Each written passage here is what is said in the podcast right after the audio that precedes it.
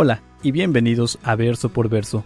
En este espacio estaremos estudiando la palabra de Dios en la voz del pastor Juan Parra. Si aún no tienes alguna iglesia en donde congregarte, te invitamos a Capilla Calvario de Oxnard. Estamos localizados en el 1925 Eastman Avenue, en la ciudad de Oxnard, California.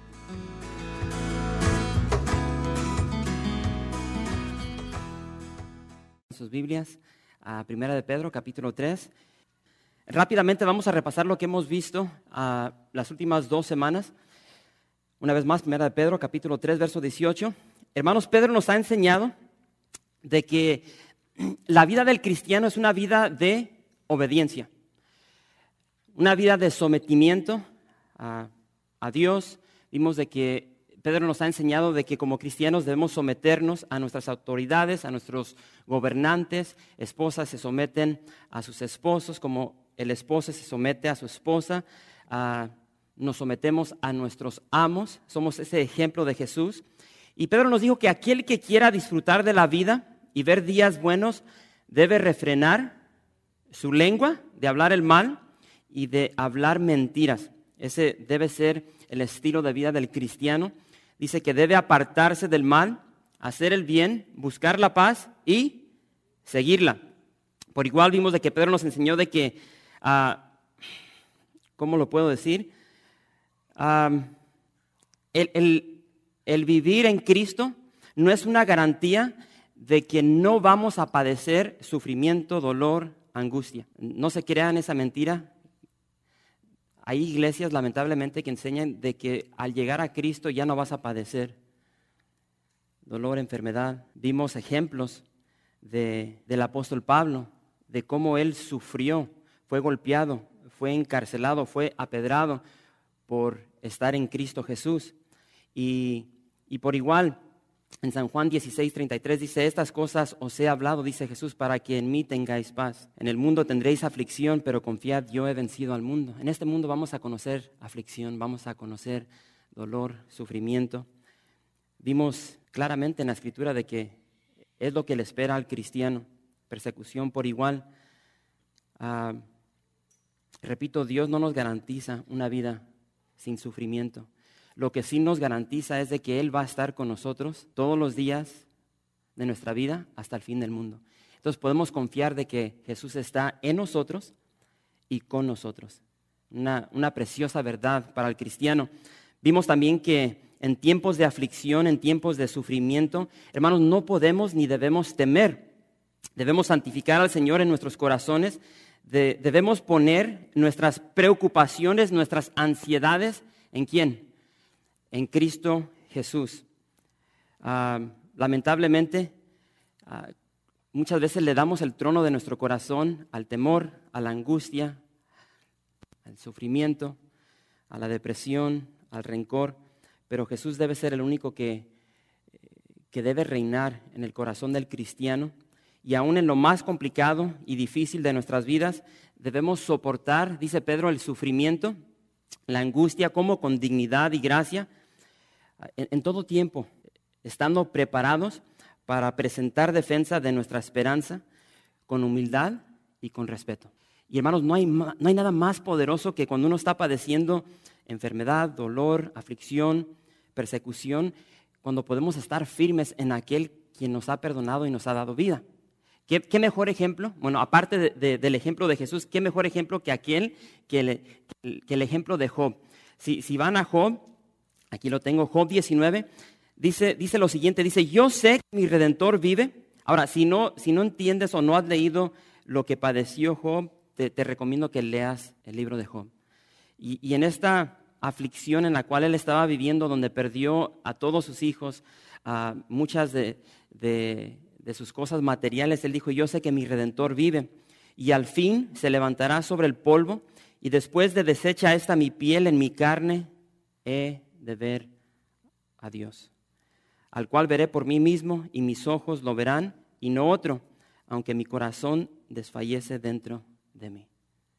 Él, él no perdió la confianza, la esperanza en medio del dolor, de la enfermedad, de la pérdida de sus hijos. Él estuvo firme en quien había creído. Y por igual, como cristianos, vivimos una vida cultivando una buena conciencia. Es decir, vivimos en la palabra de Dios, estudiamos la palabra de Dios, meditamos en la palabra de Dios.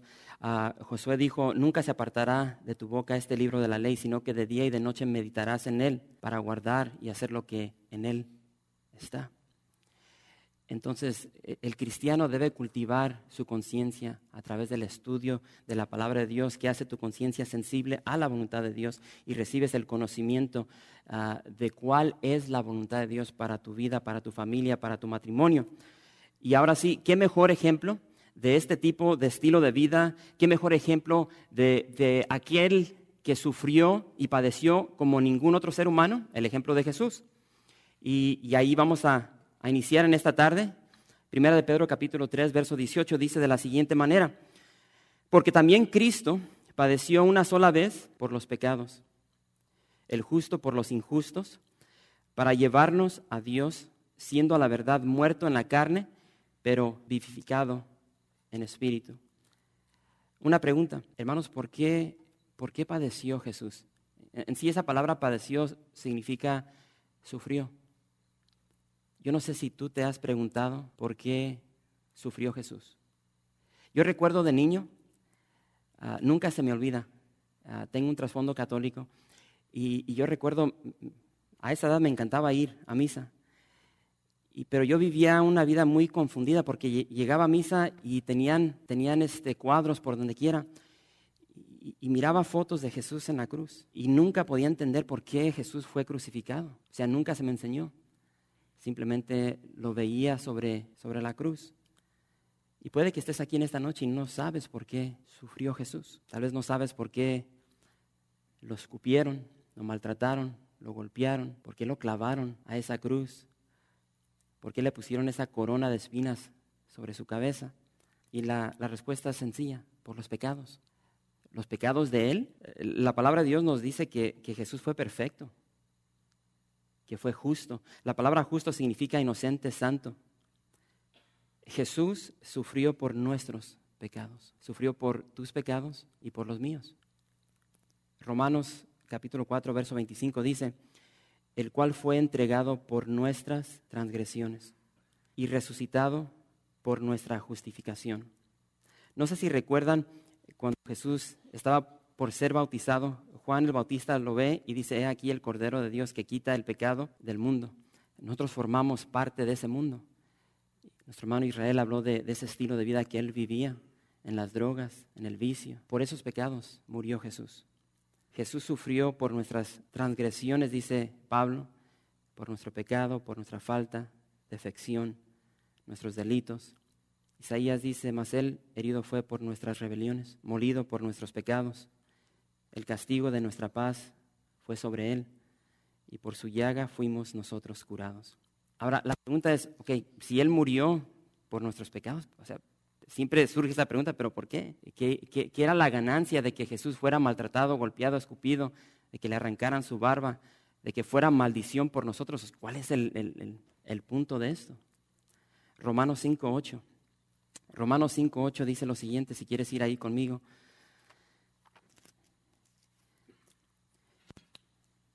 Dice, mas Dios muestra su amor para con nosotros, es decir, Dios te ama, Dios te ama incondicionalmente, eternamente, en que siendo aún pecadores, Cristo murió por nosotros. Pues mucho más estando ya justificados en su sangre, por él seremos salvos de la ira. Jesús padeció en tu lugar para que tú no recibieras la ira de Dios. Y todos sabemos de que la ira de Dios es una separación de Dios, es vivir una eternidad en el infierno, fuera de la presencia de Dios. Pero después Pablo continúa y dice en el verso 10, porque si siendo enemigos, es decir, éramos enemigos cuando no teníamos una relación con Jesús, éramos enemigos, dice, fuimos reconciliados con Dios por la muerte de su Hijo. Mucho más estando reconciliados seremos salvos por su vida. Y no solo esto, sino que también nos gloriamos en Dios por el Señor, nuestro Jesucristo, por Dios, en Dios, perdón, por el Señor nuestro Jesucristo, por quien hemos recibido ahora la reconciliación. Otras versiones dice que hemos recibido a Dios como amigo. Entonces la muerte de Jesús, cuando el ser humano acepta de que es un pecador, de que no tiene esperanza sin Jesús, cuando cree que Jesús vivió, murió y resucitó y ahora está a la diestra del Padre y somete, rinde su vida a Él y vive de acuerdo a su voluntad, entonces a todos los que le recibieron les dio potestad de ser hechos hijos de Dios. Entonces ya dejamos de ser enemigos de Dios y somos amigos de Dios. Dejamos de ser hijos del diablo y llegamos a ser hijos de Dios. E, e, esto es lo glorioso de lo que Jesús logró en la cruz por nosotros. Y, en sí, Pedro lo que dice aquí, si regresamos al texto de Primera de Pedro 3:18, dice, para llevarnos a Dios, para llevarnos a Dios. La palabra llevarnos también se traduce como tenemos entrada. Tenemos entrada en Juan capítulo 10. Ahí dice que, dice Jesús, yo soy la puerta. Yo soy la puerta, el que por mí entrare será salvo y, entrará y saldrá y hallará pastos. Entonces Jesús es la puerta, Jesús dijo, yo soy el camino, la verdad y la vida, nadie va al Padre sino por mí. Esto no se trata de una iglesia, Capilla Calvario no te va a llevar al Padre, ninguna iglesia te va a llevar al Padre. Jesús, Él es la puerta, Él es el camino. Y es lo que estamos viendo aquí. Él en Cristo tenemos entrada. ¿sí? Entrada Jesús nos lleva, Jesús nos trae, Jesús nos presenta, Jesús nos conduce al Padre. Pablo dijo en Efesios 2, 18, porque por medio de Él los unos y los otros tenemos entrada por un mismo espíritu al Padre. En Romanos 5, 2, Pablo dice, por quien tenemos entrada por la fe a esta gracia en la cual estamos firmes y nos gloriamos en la esperanza de la gloria de Dios. Entonces, hermanos, esto no se trata de obras, de lo que haces o no haces. Esto no se trata de cuál iglesia, a cuál iglesia perteneces. Esto se trata de, de Jesús. Y de tener a Jesús como tu amigo, tu salvador, tu Señor, tu abogado. Ahora, allí vimos el, el verso 18. Ahora entramos al verso 19, que por cierto les quiero decir, hermanos, es un verso bien controversial Así es que no sé si están listos. Ah, tengan misericordia. Ah, hay varias interpretaciones concernientes a este, a este verso y no sé cuántos leyeron antes de estar aquí, pero empiezan los nervios. Primero de Pedro 3:19 dice, en el cual, una cosa, vamos vamos a empezar desde el verso 18 una vez, una vez más, porque también Cristo padeció una sola vez por los pecados, el justo por los injustos, para llevarnos a Dios, siendo a la verdad muerto en la carne, pero vivificado en espíritu. Verso 19, en el cual también fue y predicó a los espíritus encarcelados. ¿Qué onda con esto? Este, repito, hermanos, hay, hay distintas interpretaciones concernientes a este, a este verso y el que sigue. Ah, lo cierto es de que ahí les va una, una versión rápida de lo que Pedro, de lo que yo creo que Pedro nos está enseñando aquí.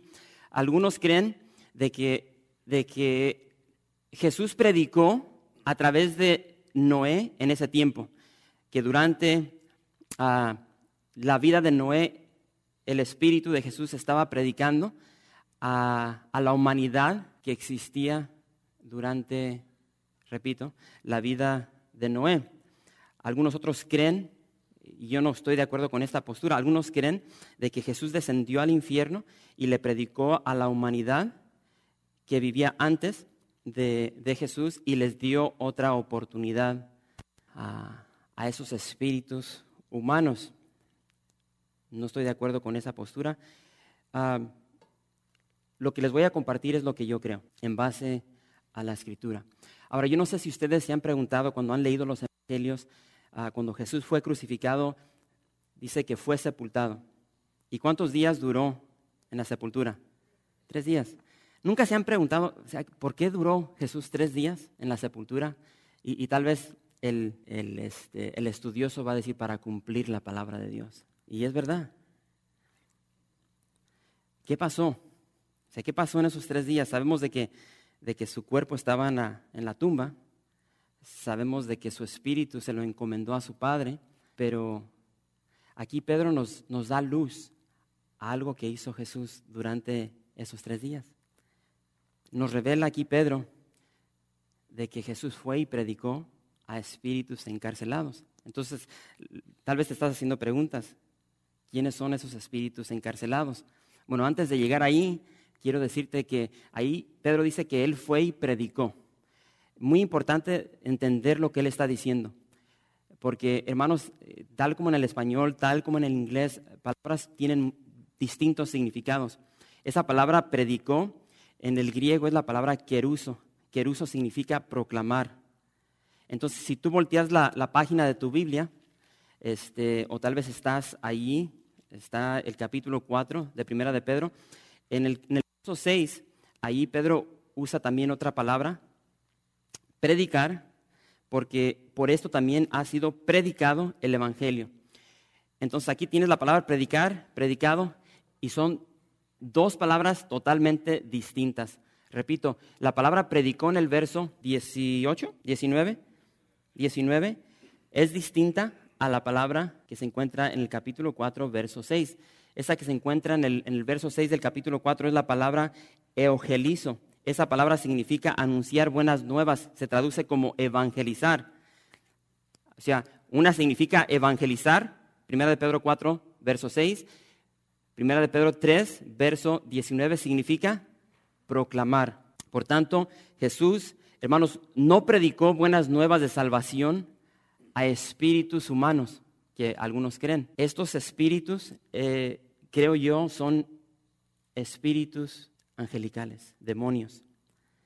Y, repito, hermanos, e, estos versos pueden ser un poco nublosos, difícil de interpretar, pero todo buen cristiano debe interpretar los, los versos difíciles con los versos claros que se encuentran en la palabra de Dios.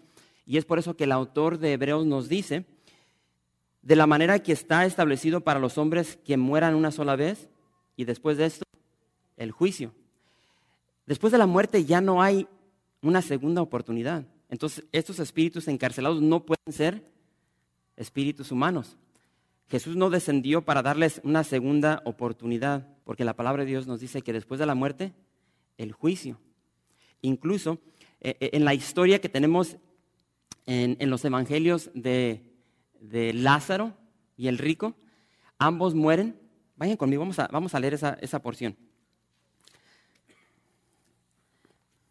Vayan vamos a verla en Lucas. Lucas capítulo 16.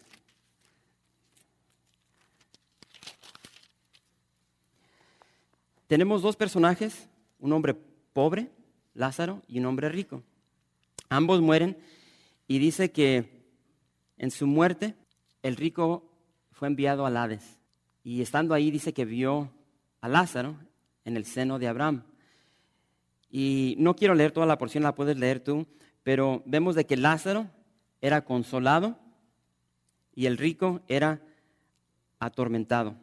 Y lo que quiero que veamos es el, es el verso 26, porque ambos están en el Hades Sabemos que el Hades tenía dos divisiones, donde iban los injustos y donde iban los justos, el seno de Abraham. Y ahí dice el verso 26, además de todo esto, una gran cima está puesta entre nosotros y vosotros, de manera que los que quisieran pasar de aquí a vosotros no pueden, ni de allá pasar acá. Después de la muerte, el día de hoy, una de dos, ¿vas a jalar para arriba o vas a jalar para abajo? Es lo que nos enseña la palabra de Dios. Jesús le dijo al ladrón, hoy estarás conmigo en el paraíso. Hebreos por igual dice, por lo cual, como dice el Espíritu Santo, si oyeres hoy su voz, no endurezcáis vuestros corazones. Entonces Jesús desciende no para evangelizar un mensaje de salvación, de segunda oportunidad, Jesús desciende para proclamar juicio y victoria. Es lo que está haciendo Jesús. Desciende a este lugar donde estaban encarcelados estos demonios que antes eran ángeles. El verso 20 dice, regresando a primera de Pedro, para poner contexto a esto. Los que en otro tiempo desobedecieron cuando una vez esperaba la paciencia de Dios en los días de Noé, mientras se preparaba el arca, en la cual pocas personas, es decir, ocho, fueron salvadas por agua. Hermanos, eh, ¿cómo le vamos a hacer aquí? Este, yo no sé cuántos de ustedes viven conscientes de que hay un mundo espiritual. O sea, honestamente, si, si eres como yo, Tú te levantas y a lo que, a lo que te levantas para hacer. Te vas a trabajar, cuidas de tus hijos, o sea, las cosas de la vida. A veces, a veces como que no nos, no nos enfocamos, no ponemos atención, no recordamos de que hay un mundo espiritual el cual nuestros ojos no pueden ver. Entonces lo que tenemos que entender es que si vamos a Apocalipsis, ahí se nos dice, ah, tan siquiera así lo, así lo interpreto yo, de que cuando ah, cayó, se reveló Satanás, Lucifer, era uno de los ángeles de, Dios, por su egoísmo, por su vanidad, queriendo ser él igual a Dios, él fue enviado a la tierra y dice que una tercera parte de los ángeles jalaron con él. Apocalipsis capítulo 2, lo puedes ver ahí. Entonces tenemos, tenemos un mundo, diría, ah, déjenme buscar aquí, diría Pablo de la siguiente manera, muy importante. Y todo esto nos ayuda para ponerle contexto a lo que estamos leyendo.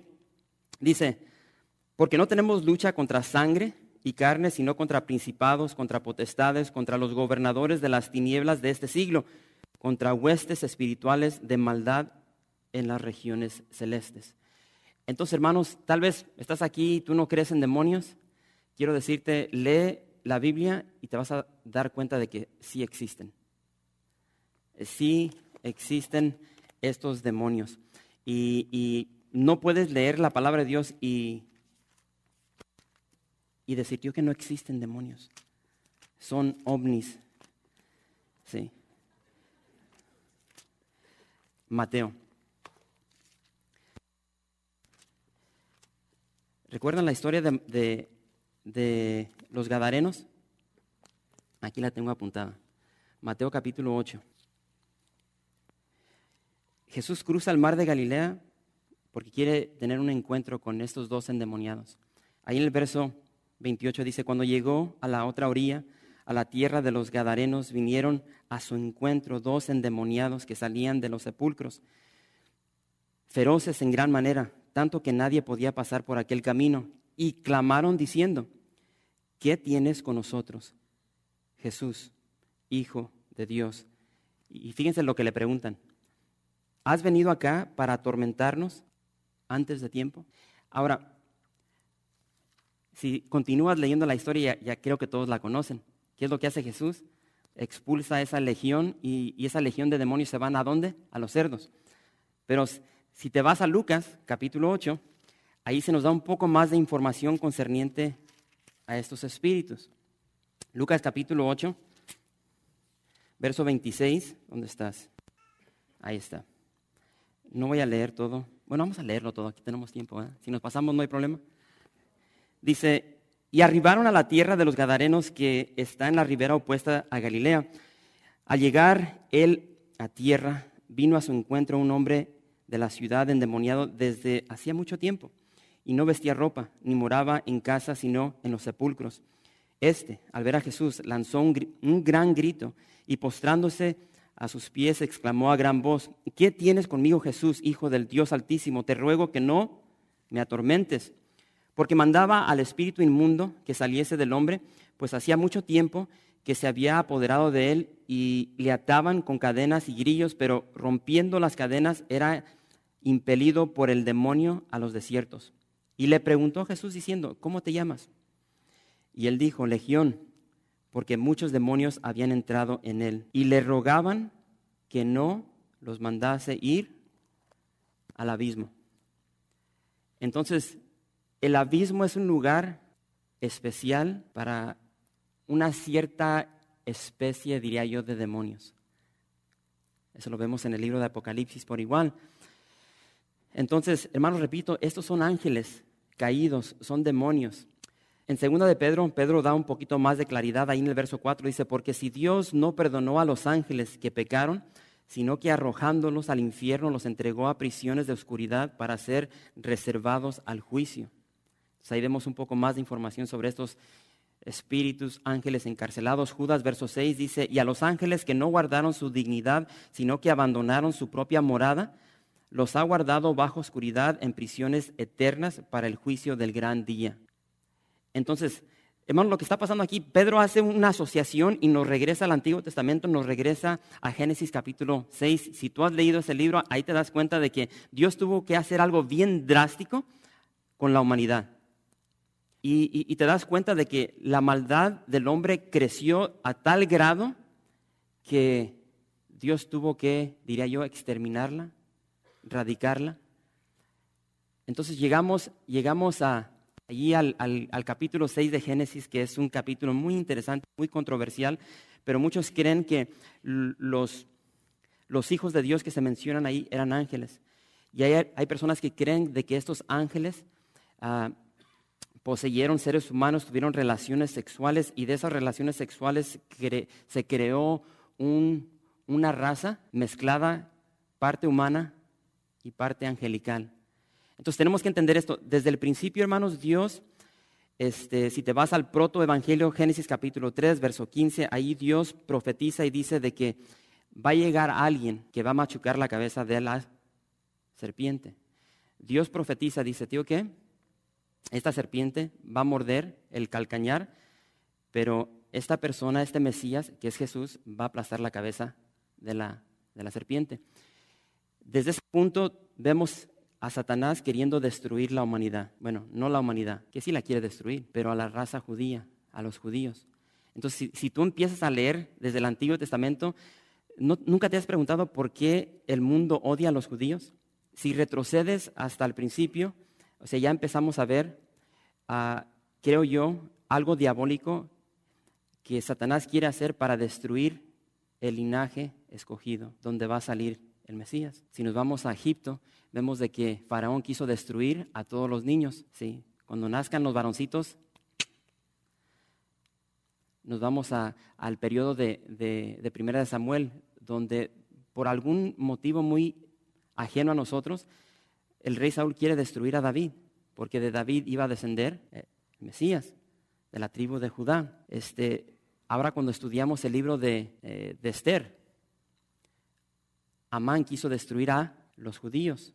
Regresamos al Nuevo Testamento, nos avanzamos al Nuevo Testamento y vemos de que Herodes quiso destruir a todos los niños queriendo asesinar a Jesús. Nos vamos al siglo XX, porque Hitler quiso asesinar a los judíos, que por cierto asesinó a más de 6 millones de judíos. El día de hoy no te has preguntado por qué todo el mundo está en contra de Israel. Entonces vemos aquí un ataque, hermanos, esto es algo espiritual. Y repito, durante, durante esa maldad, o sea, tenemos una humanidad que es perversa, eh, grotesca, y, lo único que puede hacer Dios es destruirla. Entonces vemos de que Dios envía a Noé y, y Noé empieza el proceso de evangelizar, de hablar. Viene un juicio, viene un diluvio. Y, aparte de que está evangelizando, él se está mochando la greña y está construyendo el arca. Ahora, hermanos, el, construir esta arca no se tardó un mes, no se tardó un año, se tardó 120 años para construir esta arca. Y durante ese, tiempo se está proclamando las buenas nuevas de que, tío, que te tienes que meter al arca porque si no te metes, el juicio de Dios va a caer sobre ti. Y después de 120 años, que incluso habla de la paciencia de Dios hacia nosotros, si retrocedemos 20 años, ¿cuántos de ustedes, si Jesús hubiese regresado hace 20 años, cuántos de ustedes no estarían salvos? Noé por 120 años predica de que viene un juicio y la salvación va a ser esta arca. Y se nos dice aquí incluso en Primera de Pedro de que solamente ocho personas fueron salvas. Noé, su esposa, sus tres hijos y las tres esposas de sus hijos. Un total de ocho personas. En, en 120 años Imagínate, tú vas a predicar por 120 años y después de 120 años nomás vas a conseguir cero conversos. O sea, te habla de la maldad de la humanidad. Y es por eso que Dios tuvo que enviar este diluvio sobre todo el planeta. Verso 21 dice, y aquí sigue Pedro metiendo este tiempo, este periodo de Noé, y dice, el bautismo que corresponde a esto ahora nos salva no quitando las inmundicias de la carne, sino como la aspiración de una buena conciencia hacia Dios por la resurrección de Jesucristo, quien habiendo subido al cielo está a la diestra de Dios, y a Él están sujetos ángeles, autoridades y potestades. Entonces, ¿qué es lo que hace ahora Pedro? Pedro está entrelazando todo esto. Y aquí Pedro nos dice que el diluvio simboliza el bautismo.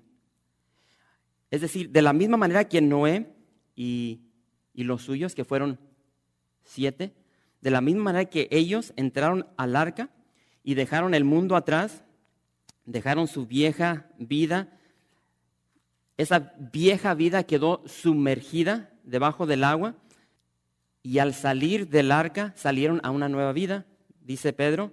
De la misma manera el cristiano cuando es bautizado deja el mundo atrás, deja su vieja manera de vivir atrás, todo queda sumergido debajo del agua. Por eso es que nosotros creemos en un bautismo de sumersión.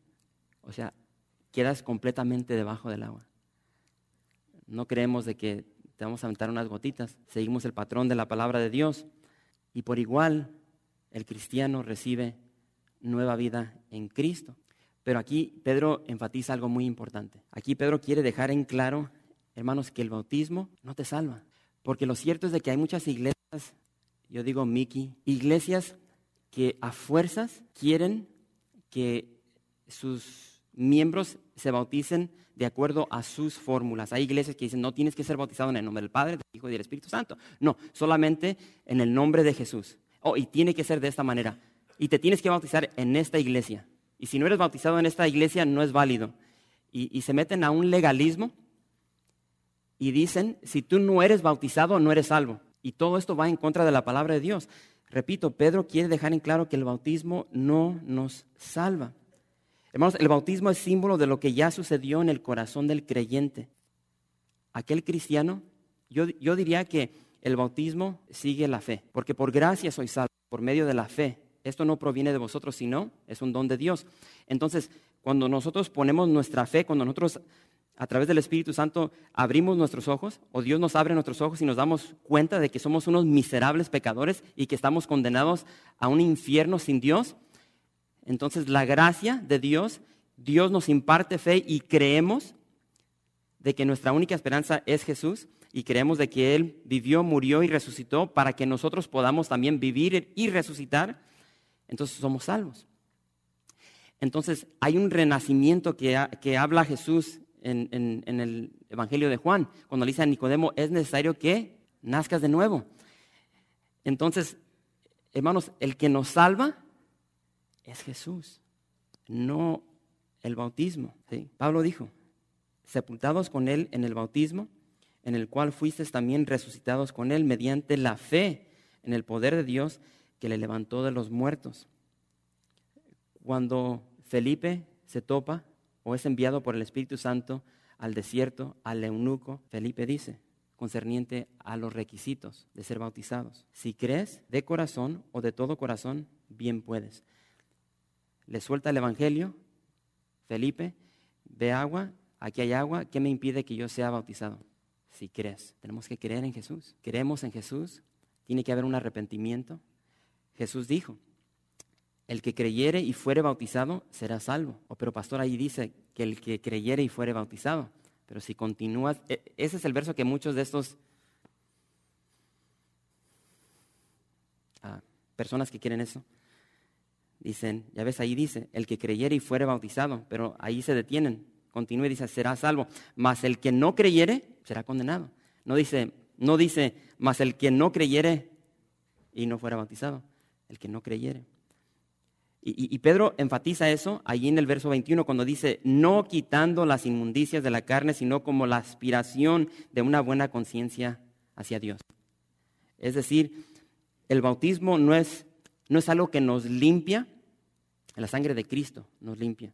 El bautismo no nos limpia del pecado, sino que nos demanda una buena conciencia, es decir, un compromiso de vivir una vida recta delante de Dios, no importando el sufrimiento, la aflicción o el dolor. Y aquí es donde, donde Pedro regresa a todo esto, a lo que nos ha enseñado, o más bien a lo que les ha enseñado a esta iglesia primitiva, que estaba padeciendo mucha persecución, que estaban al borde de la muerte.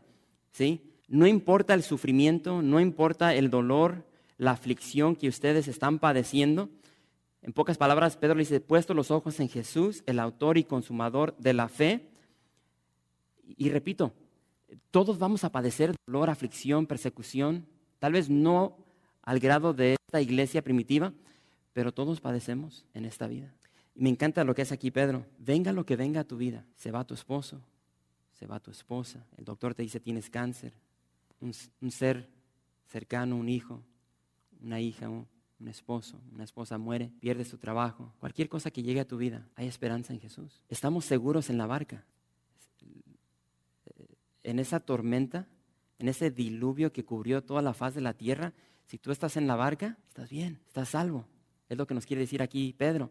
Si estás en Jesús, estás seguro. Y el ejemplo de Jesús es el más hermoso porque, o sea, aquí es donde digo, Pedro está entrelazando todo esto y les está dando este mensaje de esperanza a estos cristianos de la, del primer siglo. Si Dios pudo tornar a bien todo lo que le sucedió a Jesús, wow, ya vamos a terminar. Cinco minutos. Si Jesús pudo tornar a bien lo que le sucedió a Jesús, Jesús fue perfecto, justo, y fue golpeado, maltratado, desnudado, lo, clavaron en un madero. El dolor que él padeció jamás sobre la historia de la humanidad, nadie ha sufrido lo que él sufrió. Y él no se lo merecía. Si Dios puede tornar eso, esa, esa maldición que, que le sucedió a Jesús, porque él fue hecho maldito por nosotros.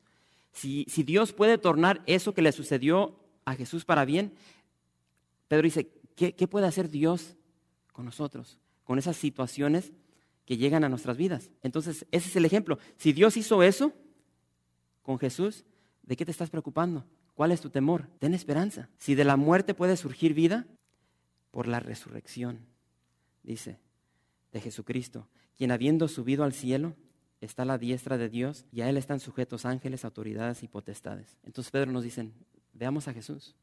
Todo su sufrimiento, toda su aflicción, todo el desprecio, toda la maldad que Él recibió, al ser puesto en la cruz, murió, pero ¿dónde está ahorita? Está en el cielo, a la diestra del Padre. Y, dice, y a Él están sujetos ángeles, autoridades y potestades. Lo que Él vivió es lo que nos espera a nosotros. Y con eso termino Romanos. Vayan conmigo a Romanos. Les prometo que en dos minutos termino. Romanos, capítulo 6. ¿Están ahí? Dos escrituras y terminamos. Romanos 6, verso 4, dice, porque somos sepultados juntamente con Él para muerte por el bautismo, a fin de que como Cristo resucitó de los muertos para la gloria del Padre, así también nosotros andemos en vida nueva. Porque si fuimos plantados juntamente con Él en la semejanza de su muerte, así también lo seremos en la de su resurrección. Sabiendo esto, que nuestro viejo hombre fue crucificado juntamente con Él para que el cuerpo del pecado sea destruido a fin de que no sirvamos más al pecado. Así como Cristo resucitó de la muerte, el cristiano va a resucitar. Y, Jesús, Jesús nos da esperanza. Y con este término, les dije que iba a terminar con esto. Si lo quieren apuntar para que lo lean después, San Juan capítulo 14. Capilla Calvario de Oxnard. No se turbe vuestro corazón. Creéis en Dios, creed también en mí. En la casa de mi Padre muchas moradas hay.